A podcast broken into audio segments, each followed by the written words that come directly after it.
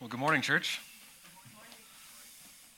As you're taking your seats, you can take out your Bibles. I said that right?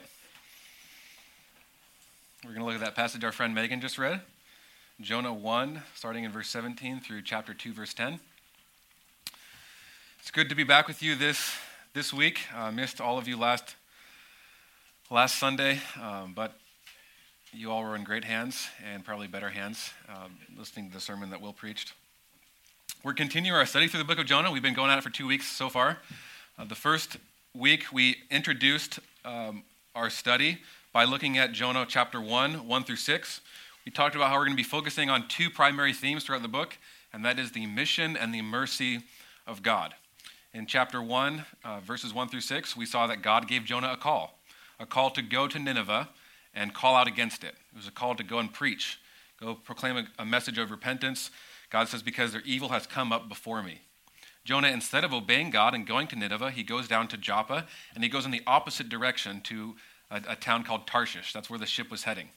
But God, in his grace and his mercy and his wrath, he sends a storm to kind of show Jonah his disobedience, to wake him up. We saw that Jonah went down into the bottom of the sea and fell asleep, and Jonah sends a storm. It gets greater and greater as it goes. Um, last week, Will looked at Jonah, chapter 1, verses 7 through 16, looking at true sacrifice. And Will, I want to thank you for your message. Uh, it encouraged me.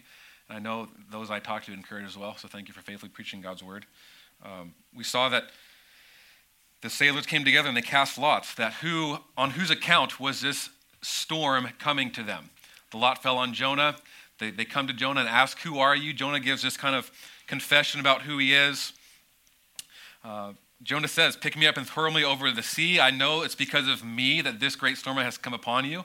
The sailors are hesitant. They don't want Jonah's quote unquote innocent blood on their hands. Of course, we know that Jonah was not innocent because he was disobeying God, he was running from God. Uh, but the, the, sailors hurl Jonah overboard, and the sea ceased from its raging. at the end of Will's sermon, he talked about how uh, there's a cycle, and I don't know if we still have the graphic on, on the screen, but there was a graphic of seeing God's uh, character, his, his sovereignty, how he disciplined Jonah. He saw the, the wrath of God being re- revealed. Uh, he was saved, and there's a sacrifice, and it leads to showing who God is. And, and Will said that the sacrifice of Jonah for the sailors foreshadows who Jesus is how Jesus is the greater Jonah. Jesus is the ultimate sacrifice. Jesus gave himself up for sinners as this substitutionary sacrifice. And we'll list it out how Jonah and Jesus, how they stood before Pilate, how they were accused, and how he laid that out, how Jesus is the greater Jonah. And he concluded the sermon by saying that just as the sailors worship God by looking and gazing upon the sacrifice, we too as we look and gaze upon the sacrifice of Jesus Christ, are to give ourselves as living sacrifices, for that is our act of worship. Worship in response to his sacrifice in, involves presenting all of oneself as a living sacrifice. So that's the two, kind of in a nutshell, summaries of two messages that we've come through. And where we're starting this morning is picking off where we left off, looking at Jonah chapter 1, verses 17. And primarily today, we're going to be focused on the mercy of God. That's what I've titled this sermon. It's not very creative. Um, I was thinking about calling it Jonah's Prayer. Uh, I'm not very good with titles and names, but we're looking at the mercy of God. And I think this, we'll see this kind of burst forth from our Bibles the glory of God's mercy, the beauty of His mercy. And I, and I hope and I pray that as we study this, that we will see the mercy of God in the story of Jonah and that we will cherish it. That we will experience it. If we have not experienced for the first time, even, we'll experience it this morning that we will, uh, as we see the mercy of God ultimately shown to us in Christ, that we would be changed, that we would grow, that we would actually become more merciful. We would become more like God as we gaze upon the mercy of God. So that's, that's my hope. That's where I want to go this morning. That sound good to you guys? Everyone awake this morning? Somewhat? We're going to be looking at four primary questions. Number one, what is the mercy of God? Number two, who is the mercy of God given to? Number three, how is the mercy of God shown? And number four, what does the mercy of God lead to? And I think we'll see all of these questions answered as we study through the text. So if you have your Bibles, like I said, open to Jonah chapter 1, starting in verse 17. It says, The Lord appointed a great fish to swallow up Jonah. And Jonah was in the belly of the fish three days and three nights. So remember, up to this point, Jonah had received a call from God and he had ran the other way. He was disobedient. He was in sin. And God hurls this great wind to cause a storm. It threatens to break the ship up. Jonah even tells the sailors that he's running from God, that he's fleeing from his presence. At this point, we know that Jonah was just and rightly probably should have died. He should have been, uh, he should have drowned in the in the ocean, being thrown overboard. But God has mercy on him. He sends this great fish to swallow up Jonah. And God's mercy, I define mercy as compassion or forgiveness shown towards someone whom it is within one's power to punish or harm. That's why I define mercy. It's not my definition. I found it on the website, or uh, my dictionary, Webster's Dictionary. Mercy compassion or forgiveness shown towards someone whom it is within one's power to punish or harm. So I think we can see that God would be just and right to have let Jonah drown in the water. Regardless of if we don't like that or that makes us uncomfortable, God would have been right to do that. He was disobeying God. The Bible says that the wages of sin is death. He sinned against God, he should have been killed. But God has mercy on him. And, and Jonah was stubborn and disobedient. And God still has mercy on him. It says there that the Lord appointed, it means orchestrates or ordains or selects a great fish. Now, this word great fish, uh, some people have, have, said it, means whale. Uh, back in, this, in the ancient times, they didn't have a word for whale. So you could call a whale a great fish, and it was a whale. Uh, but the great fish uh, just means it's a Hebrew word for a generally a general word for a large sea creature, an aquatic beast. So some people think it, it could have even been a shark. It was some, some sort of sea creature swallows Jonah and saves Jonah from drowning. And notice that after God saves Jonah, then he records this prayer. I think that's important to note. I think from Jonah's perspective, he might think that because I called out to God, he saved me. But what I think the order of this suggests, and what we see throughout the scriptures where it lines up, is yes, God answers the cries of his people, but ultimately God's mercy is given by God. Ultimately, mercy is shown by God, not based on human will or human act. It's ultimately up to God. God is the one who shows mercy. And that's the first point from our passage, a big principle that uh, I, I think we see from the passage this morning. Number one, that the Lord has mercy on whomever he wills. And I'm hoping I'm using that word whomever right there. That one always gets me, whoever or whomever. But the point is, God has mercy on who he has mercy on. If that confuses us or doesn't make sense to us, uh, Paul says in Romans 9, for he says to Moses in Romans 9:15, I have mercy on whom I have mercy, and I will have compassion on whom I have compassion. It says in verse 16, so then it depends not on human will or exertion, but on God who has mercy. In other words, God is the one ultimately who decides who mercy, who receives mercy and who doesn't. God is the one in, in his sovereign good purposes, he's the one who ultimately decides. So if you're here this morning and you're a Christian, you are not a Christian because you decided to. You don't earn forgiveness because you're worthy of it. God has shown mercy upon you, has shown forgiveness to you because he decided to, because he is merciful. You're not a Christian this, here this morning if you think that you are worthy or because you had a superior mind or the scriptures just made more sense to you than the person next to you. You are here this morning as a Christian because God had mercy on you. The Lord has mercy on whomever he wills. Not based on human right or might, but on God. So God's mercy is God not punishing us for the sins that we deserve.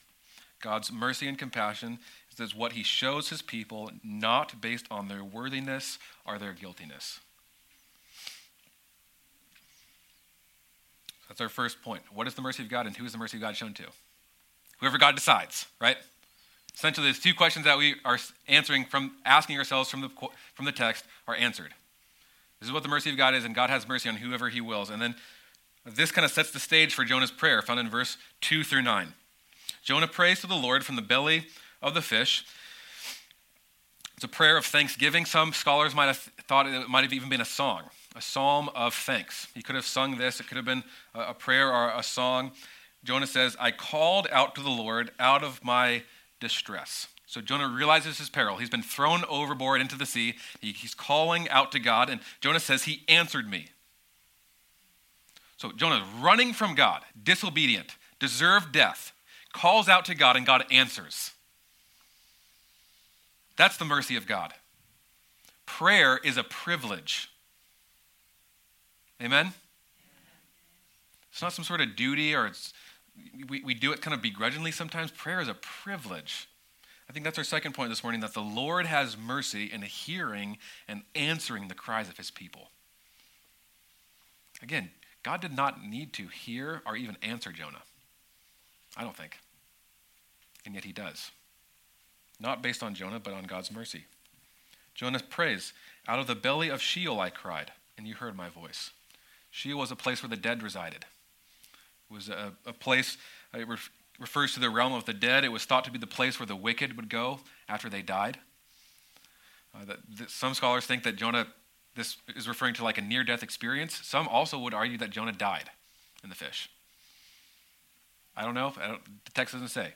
But Jonah is saying, from, from Sheol, from, this, from the depths, from a place where the wicked should go, you heard my cry, for you cast me into the deep. Now, the Bible's not contradicting itself here because we know earlier in Will's sermon, uh, the story showed that the sailors picked up Jonah and hurled him into the sea. But Jonah is saying, No, God, it was you that cast me into the seas.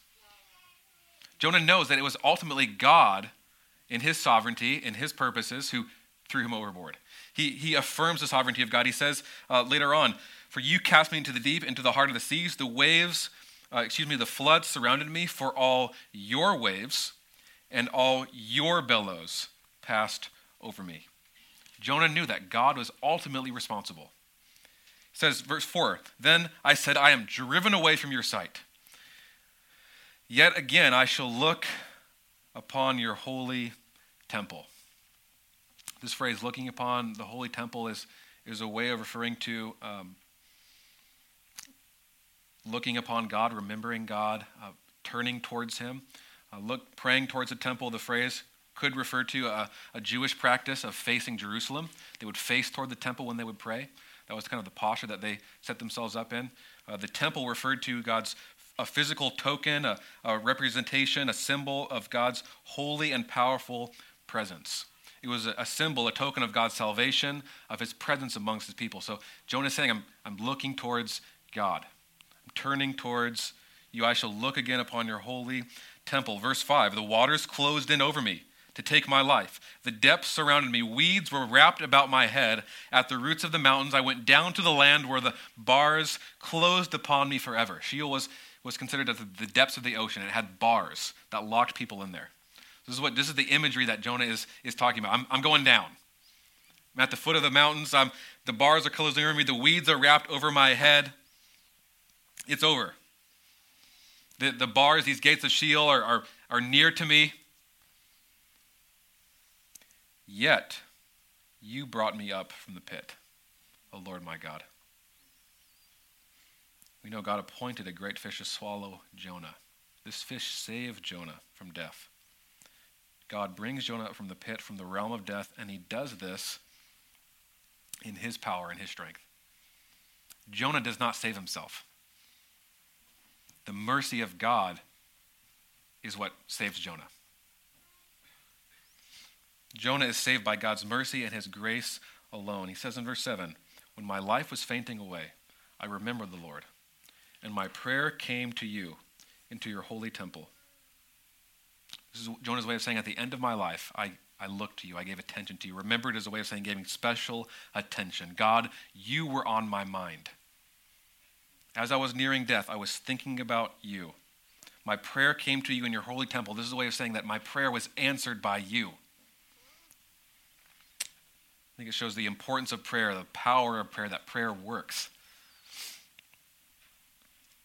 The Lord has mercy in hearing and answering the cries of his people.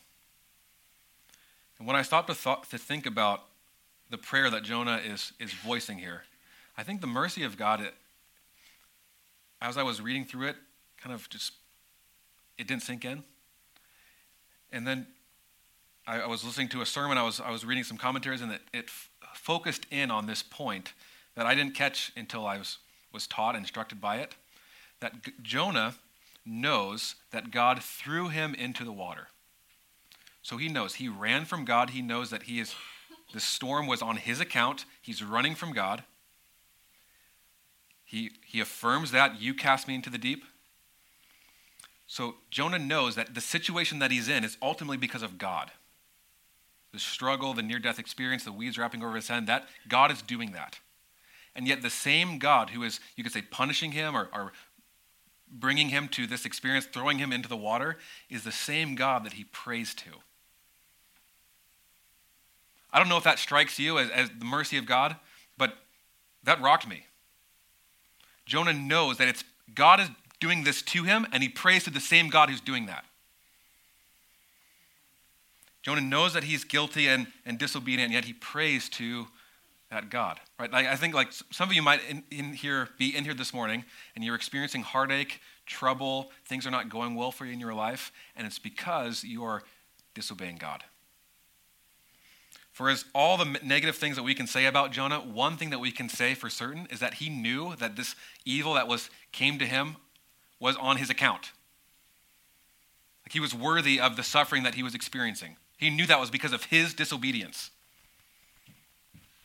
And I, I, I don't think we can miss that. I don't think we can be naive here this morning thinking, uh, I'm not experiencing joy. There's a lot of trouble and, and peril and heartache. I have a lot of problems and sadness. Have we ever stopped to think it, it might be because of our disobedience? I haven't oftentimes. Oftentimes, I, I might think, well, I don't have, my family life isn't how I wanted it. My marriage life is not how I wanted it. I don't have the house that I really wanted. My, my friends, I wish they were a little better. God, it, it, my life hasn't really worked out like I wanted it to. And what I will do is I will place the blame on everyone else, everyone other than me. Now, I know there are situations in which the blame should be on others. You have been sinned greatly against. But I'm saying for those who have not even thought about this, do we think about that? That we are actively disobeying God and wondering why things are not working out for us? No? Trying to tell by some of your faces, I can't really tell.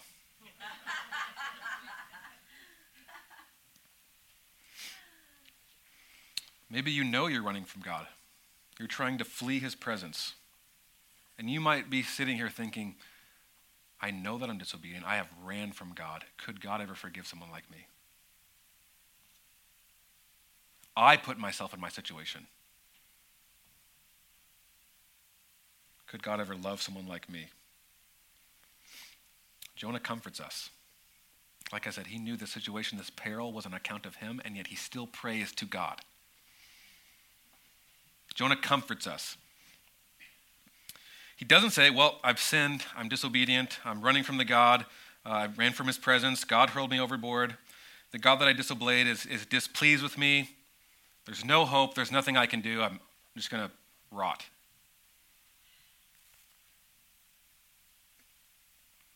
Jonah want to praise the same God who hurled him into the sea. He doesn't say, Well, God put me here, so there's no point to pray.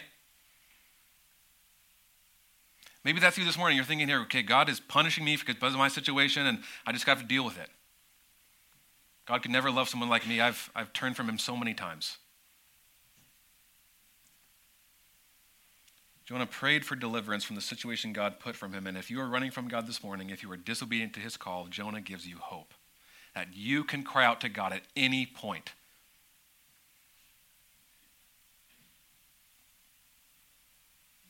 Amen.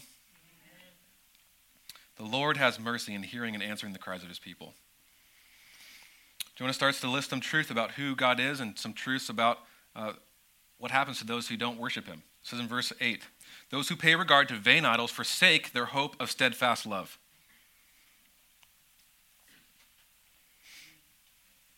The word pay regard actually means uh, fear. It's a sense in which it's used, revere. It means to regard with feelings of respect and reverence. Consider hallow or exalted are to be in awe of. Will said last week that the fear of God is a way of describing that would be submissive awe. So just saying those who fear other gods forsake their hope of steadfast love. This word in Hebrew is hesed. It's, it gets at idea of, of covenant, loyal, faithful love that God has for his people. And Jonah probably has the sailors in mind when he's saying this, those pagan sailors who prayed to their idols and nothing happened. In fact, it seems like the storm got worse. Like their prayers weren't working because idols don't have power.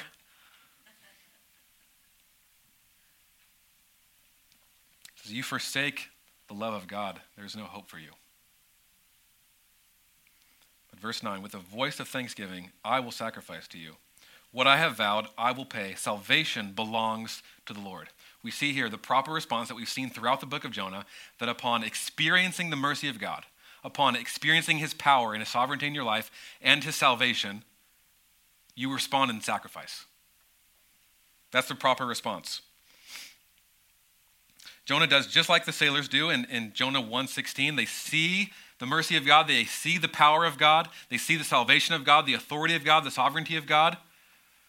After they watched Jonah sacrifice and the, and the storm ceased, and they sacrificed to God. It says in verse 16, the men feared the Lord exceedingly, and they offered a sacrifice to the Lord and made vows. This is what Jonah does. He experiences the mercy of God and he voices thanksgiving. And he says, I will sacrifice to you. Salvation belongs to you, O Lord. When we read through verses 2 through 9, we might think, wow, Jonah's getting it. I mean, he didn't get it in chapter 1. He, he ran from God. God calls him. He, he goes away. He still doesn't get it And the end of chapter 1. Like he's putting blame and he's like, instead of bowing down in the boat and asking for forgiveness right there, or as Will said, instead of just running and jumping over the boat, he like makes the sailors throw him overboard. He's kind of missing it. Then we read this prayer and we think, oh man, nice, Jonah.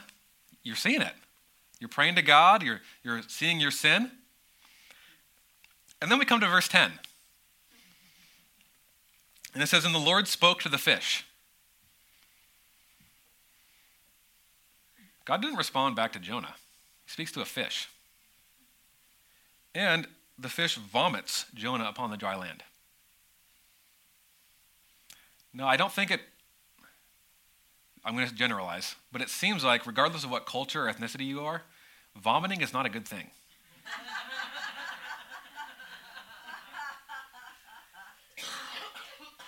it was interesting as I was reading and studying on this passage, vomit, on the one hand, can just, it can simply refer to that uh, the, what Jonah was inside the great fish, and comes up the stomach and gets spat out the mouth. It's, it could simply refer to that, but it could also express disgust. It could also dispre- express displeasure. And some scholars, some uh, theologians believe that this is a clear indication that God was still not happy with Jonah. Because we'll see as we work through the book uh, in a couple weeks, in chapter 4, verse 1, don't want to get ahead of myself, but after the fish vomits Jonah up from uh, the, the fish vomits Jonah onto dry land, he goes and God comes to him again, says, Go proclaim my message. Jonah proclaims the message, and the people respond in repentance. And Jonah gets angry. Chapter 4, verse 1. It displeased Jonah exceedingly.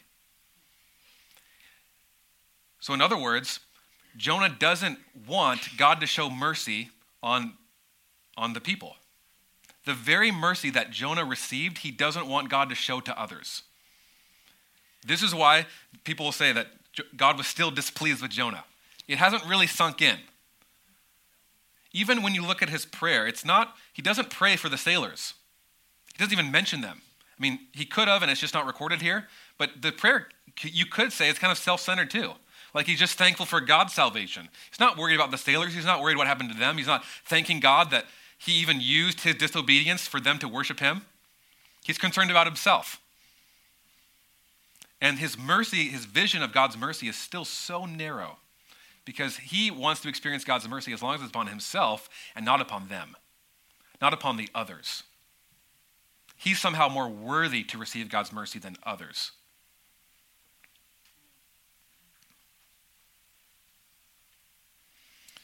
This is a major truth that you can trace through the scriptures and through your Bible that if you have been shown mercy, you are to show mercy to others.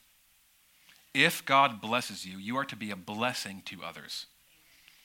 That God's people are to be a, a conduit through God's blessings, through his grace, through his mercy, through his love, through his generosity. The beginning of this thought is found in Genesis 12, where God comes to a guy named Abram, who later becomes Abraham, and he says in Genesis 12, 2, I will make you a great nation, and I will bless you, and I will make your name great, so that you will be a blessing. I don't think God makes Abraham's name great because Abraham was a great guy. I don't think so. We see this repeated again through Abraham and Isaac and Jacob, and Jacob's later named Israel. He has 12 sons, and these promises are repeated throughout uh, the Old Testament scriptures. You see in Exodus 19, verses 5 through 6. Then, if you will indeed obey my voice and keep my covenant, then you shall be known, you shall be my own possession among all the peoples, for all the earth is mine, and you shall be to me a kingdom of priests and a holy nation. In other words, God's people were to be his represent, representatives, his mediatorial presence among the nations, so that the nations would see who God is through his people. God's people were to be a witness, a representative of who he was to the nations. And what, I love what Will said last uh, time in his sermon. He said that Jonah is kind of like a snapshot of the Old Testament. Jonah is kind of like even a, a picture of the, the Pharisees and the, uh, the religious leaders in the Gospels. That God calls Jonah, just like he calls his people, to be a, represent, a, a representative, a witness, to be his voice piece to the nations. And yet, they run, they fail. Again and again, they fail. God has to bring them troubles and wars and famines to wake them up. He has to send a great storm to wake them up and call them back. He forgives them regardless of if they were really even repentant, regardless of their worthiness knowing that they would still forsake him. He still has mercy upon them. And again and again and again, you see that people, they kind of repent. You see Jonah here, he's kind of repenting. He gets a little, he, he's making a step, but it's, he's still missing it. He's still falling short. You see this in the Old Testament too, that the people of God were thankful for God's salvation, but they still missed the mission. They still missed working together with God in partnership to be his representation, his representatives to the nations. And as we've seen throughout the study, Jonah, just like the whole Old Testament, points ultimately to Jesus. Jesus comes from the line of Abraham and Isaac and Jacob. Jesus comes as the true Israelite who obeys God perfectly. He is God's perfect represent, representative on earth. Jesus is, in fact, God in the flesh. Jesus lives a life of perfect obedience that the Israelites were called to live.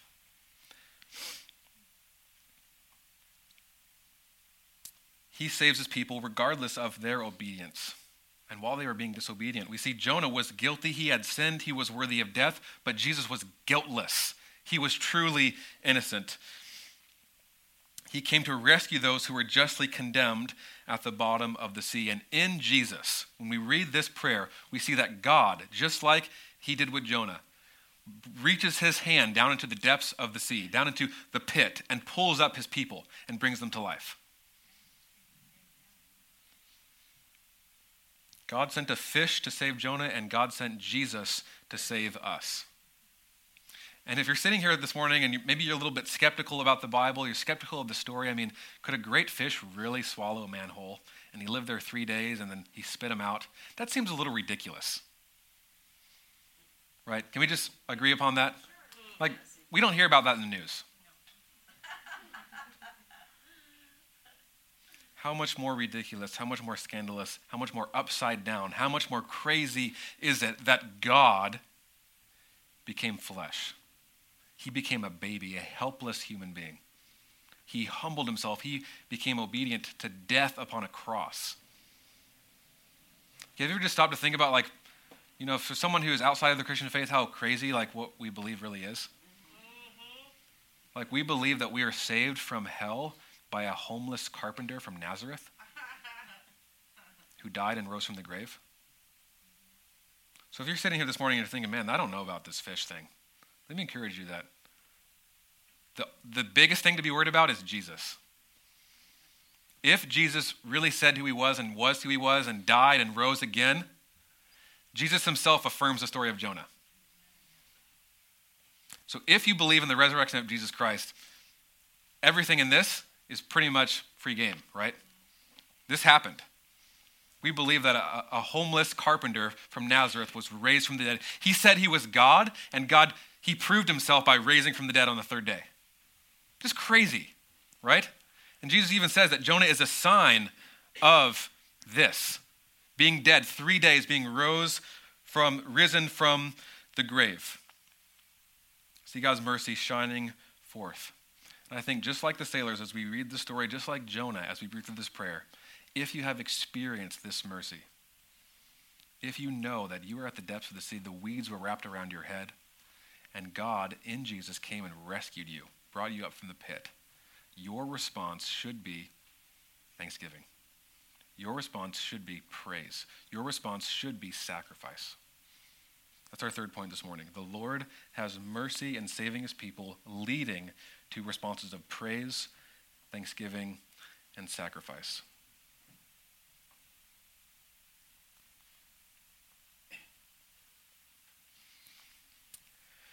I, I wrote kind of, kind of like a lame joke down here that uh, um, I'll just, never mind. I'll just say it. See if you guys get a laugh. For Jonah, it didn't sink in. No? Okay.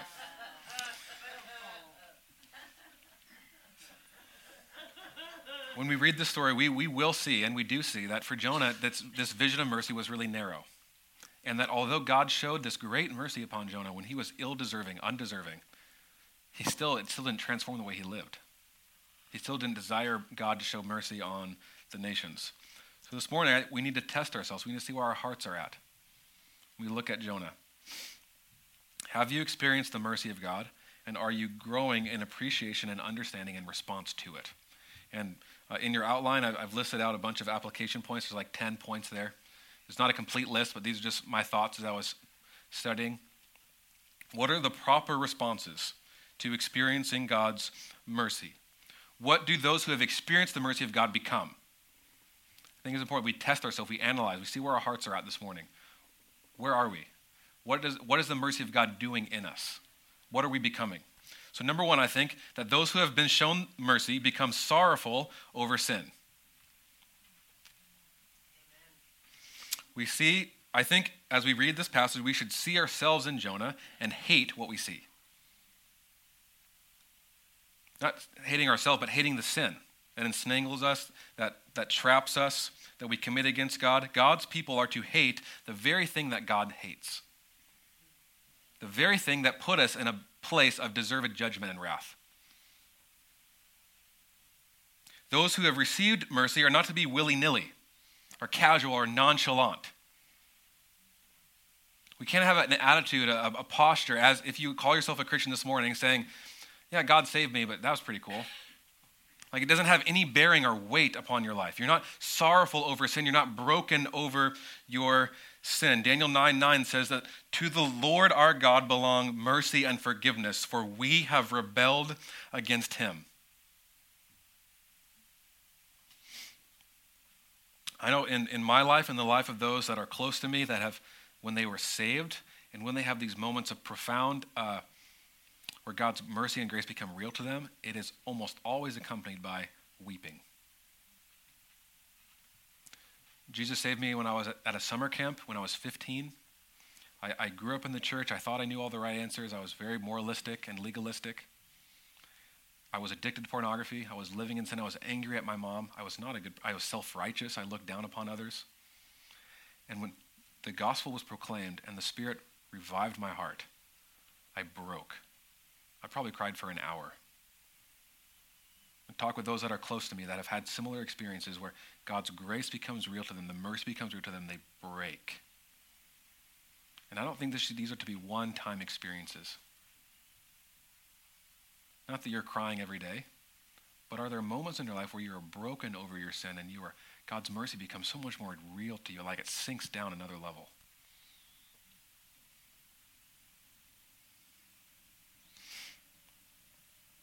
Number two.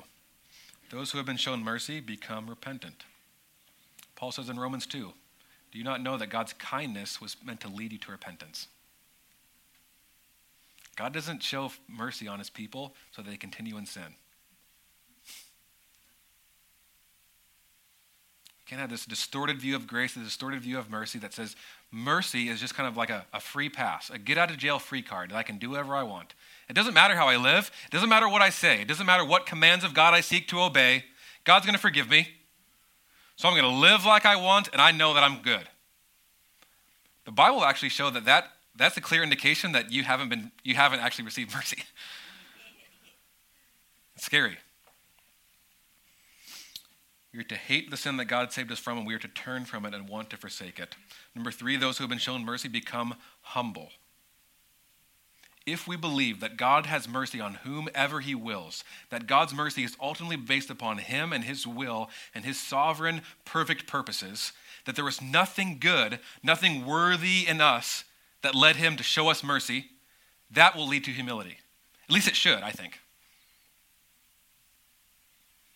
Paul writes in, in, Ephesians 2 You were dead in the trespasses and sins in which you once walked, following the course of this world, following the prince of the power of the air, the spirit that is now at work in the sons of disobedience, among who all of us once lived in the passions of our flesh, carrying out the desires of the body and the mind, and were by nature children of wrath like the rest of mankind. God's wrath, his hatred for sin, is, was on us, is deserving of us. But it says in verse 4 But God, being rich in mercy, God being rich in mercy, because of the great love which with he loved us, even when we were dead in our trespasses and sins, made us alive together with Christ. By grace we have been saved. It goes on to say in verse 9, uh, in verse 8, For by grace you've been saved through faith, and this is not your own doing. It is a gift, so that no one would boast.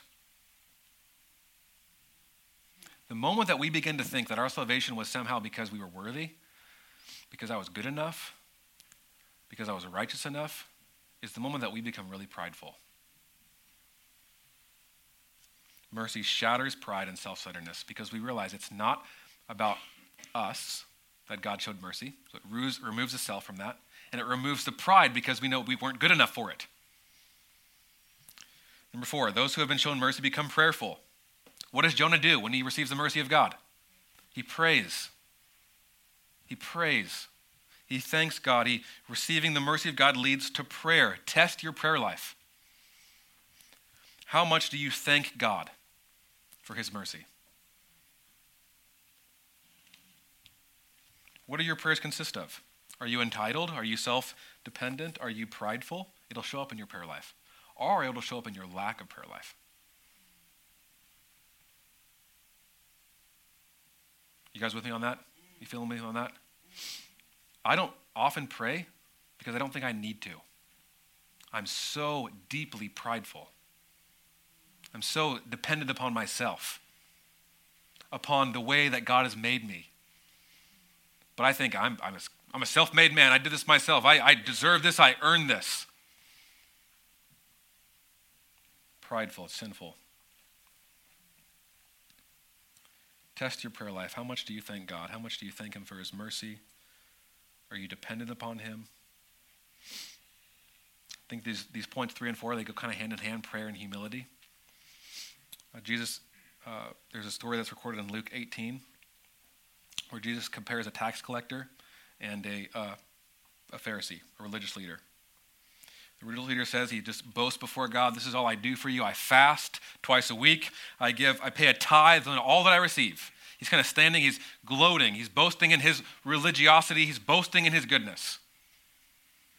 And then Luke describes a, a tax collector. Says he stood off in a distance, unwilling to even lift his eyes up to heaven, and instead he beat his breast and said, God, have mercy on me, a sinner. And what Jesus says, he says, I tell you, this man, rather than the Pharisee, went home justified. For everyone who exalts himself will be humbled, but the one who humbles himself will be exalted. Number five, those who have been shown mercy become content. Mercy not only humbles God's people, but it makes them content. If you're here this morning and you know that God's mercy has been shown to me, I don't deserve anything, I don't deserve happiness, I don't deserve this family, this spouse, this home, anything good in my life, my, my children, then everything that I have is a gift. If you want to talk about this morning, what, what do you deserve as a Christian? What, or what should you have des- deserved? Hell, separation from God. Everything outside of that is a gift. If you think about that, I don't oftentimes. It's so distracted and caught up in myself. Those who have been shown mercy are content with God. They are satisfied in God. They are not wanting more. They're not displeased. They know they deserve separation from God and everything from Him as a gift. Out of that, the, number six, those who have been shown mercy become thankful. See in Jonah's prayer, this very thing. He says, but with a voice of thanksgiving. And it's almost like God shows mercy. I, I, read this in a sermon that God answers us in distress in order to win undivided, undivided loyalty and to fill us with thanksgiving for his mercy. So I think we could say that the degree to which uh, you are broken over your sin, the degree to which you are repentant, the degree to which you are prayerful, the degree to which you are humble, is the degree to which you have understand or understood or experienced the mercy of God.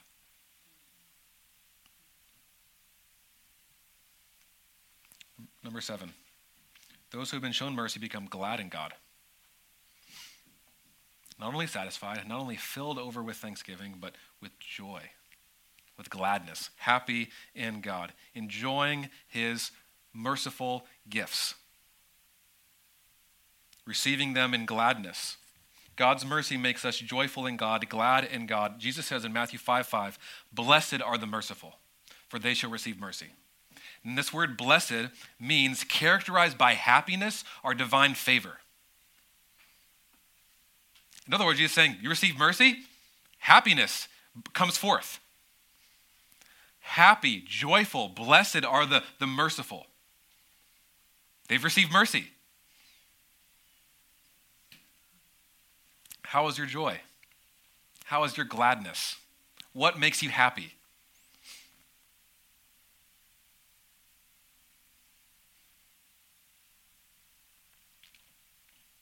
Right? What makes you happy? Think, think about it right now. What makes you happy?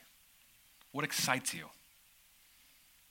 Good, good juicy piece of steak? Leaving work early? I don't think those are bad things. What ultimately makes you happy? Your kids? Timothy Keller says that um, when you're identifying in your life the one thing that you couldn't live without, that is your functional God.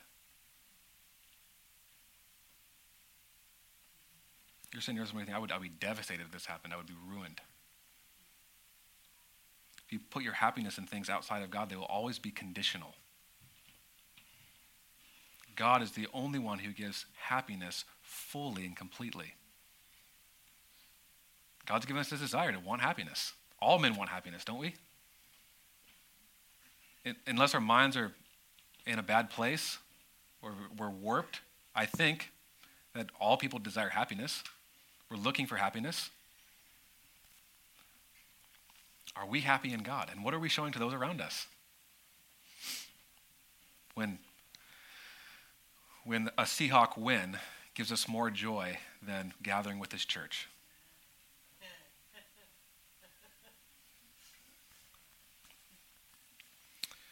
Um, number eight, those who have been shown mercy become sacrifices. Seems like it's a verse that has come up a lot as, as we studied through Jonah. But Paul writes in, in Romans 12 1, I appeal to you, therefore, brothers, by the mercies of God, to present your bodies as a living sacrifice. So, by the mercy of God, present yourself a living sacrifice.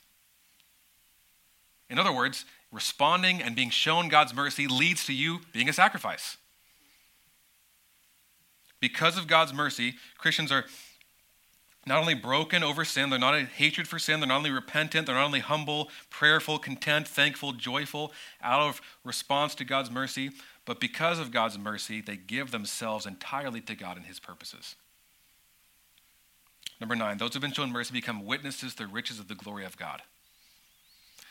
Now, this is a verse that's kind of a bombshell. I, I, I can't unpack it all. If you want to talk about it more this week, I'd love to talk with you about it. Romans 9, verses 22 through 23. Paul writes, What if God, desiring, to show his wrath and to make known his power, has endured with much patience, vessels of wrath prepared for destruction. And that's a bombshell. That, that's, that's a lot to, to talk about right there. But what I wanted to focus on is verse 23 in the context. In order to make known the riches of his glory for vessels of mercy, which he has prepared beforehand for glory. If you are a Christian this morning, you are a vessel of mercy that God is glorified through. His mercy shown on your life glorifies him. Just the fact that he's shown you mercy and has mercy upon you, God is glorified through that. Man, I'm just, I'm just blown away by God's mercy as I'm studying this passage. God is making known the riches of his glory through his mercy being shown upon you. This should never lead to a pride, a, a bigotry, a smug indifference to the mercy of God or to those who don't have it. Right? This is where it needs to sink a little deeper than it does with Jonah. If God has shown us mercy, it must go forth out of us. We can't be indifferent to those around us who are perishing. Because we see in the last point, number 10, those who have been shown mercy become merciful. Jesus says many times, Be merciful just as your Father is merciful. Jesus says, For the measure you use, it will be measured to you. In other words, like we said earlier, the measure to which you extend mercy is the degree to which you will receive it. And I wanted to end with this parable that Jesus talks about in Matthew 18. It's a, it's a parable, it's a story of, of a king and a, a servant settling debts If you want to read there with me, you can open to Matthew 18.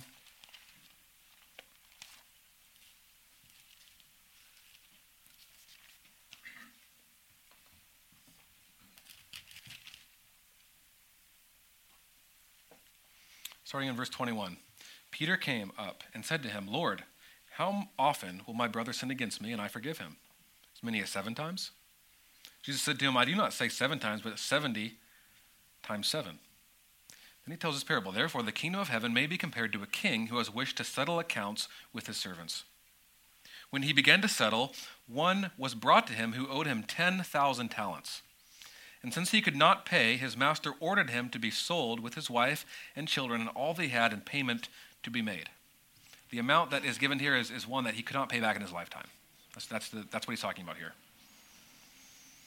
Says verse 26 the servant fell on his knees imploring him have patience with me and i will pay you everything and out of pity another way of describing mercy for him the master of the servant released him and forgave him the debt.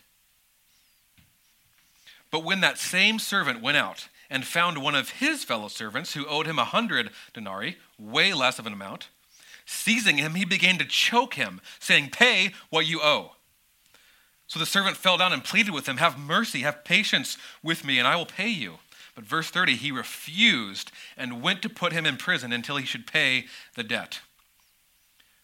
Verse 31 When the fellow servants saw what had taken place, they were greatly distressed, and they went and reported to their master all that had taken place. Then the master summoned him and said to him, You wicked servant, I forgave you all the debt because you pleaded with me. And should you not have mercy on your fellow servant as I had mercy on you?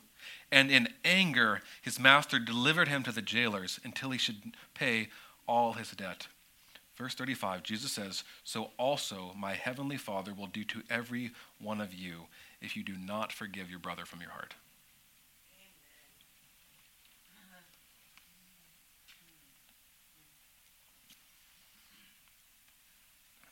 Mercy produces mercy. Mercy receives mercy. We as Christians should become, will become merciful as we grow and appreciate and understand the mercy of God. And if you are a Christian this morning, learn from Jonah. See his mistake, see his, his blatant miss. Receive such mercy from God and not showing it to others. And know that God has called you to be a conduit. He has blessed you to be a blessing. He has shown mercy upon you so that you show mercy upon others. Everything good in your life He has given you to show God's goodness to others in your life. Everything that He has blessed you with in your life, He has given you to bless others through. When we think about this, we, we should think about us being, uh, we say, well, through streets, not cul-de-sacs. Right? Things don't end with us. They're supposed to go through us. Where are we at this morning? And, and this is why at, at, at the Mountain Church, we talk about sin. And we talk about it a lot. And sometimes I, I, fear and I worry that, that some of the messages can come across just like we're, we're beating you down because we talk about sin. But why we do this is so that we see the mercy of God. If you don't realize or understand the peril that you in, then God's mercy is not really going to be a big deal in your life because you're not really that bad. Therefore, you don't really need it. Amen? I pray now as we respond into a time of communion that we would think about these things. Think about the mercy that God has shown you in your life, that He's given you things that you do not deserve. And how are we responding to that? God, I, I deserve this. I worked hard for this. I was owed this. Or are we giving it back to Him, giving it to others? Let's pray.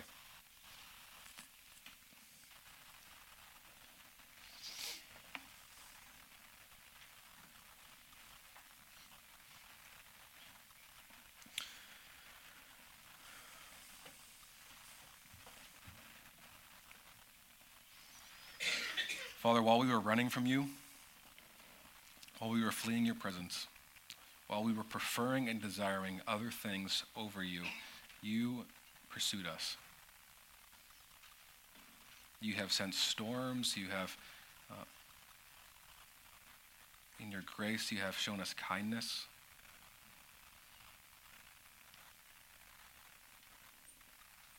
Father, for those in this room that have you have shown mercy to and they have responded in faith and repentance. They are yours. Would you help us? Would you cause this mercy to sink deeper into our hearts? That we would become a, a more humble people, a more joyful people, a more satisfied people, a more content people, a more outward people, a more other oriented people. Would you strip pride and self centeredness and arrogance from our hearts? Would you strip entitlement from our hearts?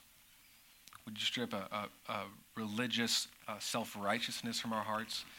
That everything that we have in our life is because we earned it and you owe us, God? God, you owe us nothing, and yes, you have given us everything. You sent the most precious thing that you had, your Son, to die on the cross on our behalf while we were sinning against you. And Father, for all the times in our life, for all the times um, this past hour, for all the times this, the next day, the next week in which we will turn from you.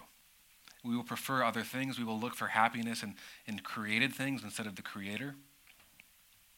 We will long for intimacy with other things more than intimacy with you. We will rely upon ourselves and others more than we rely upon you.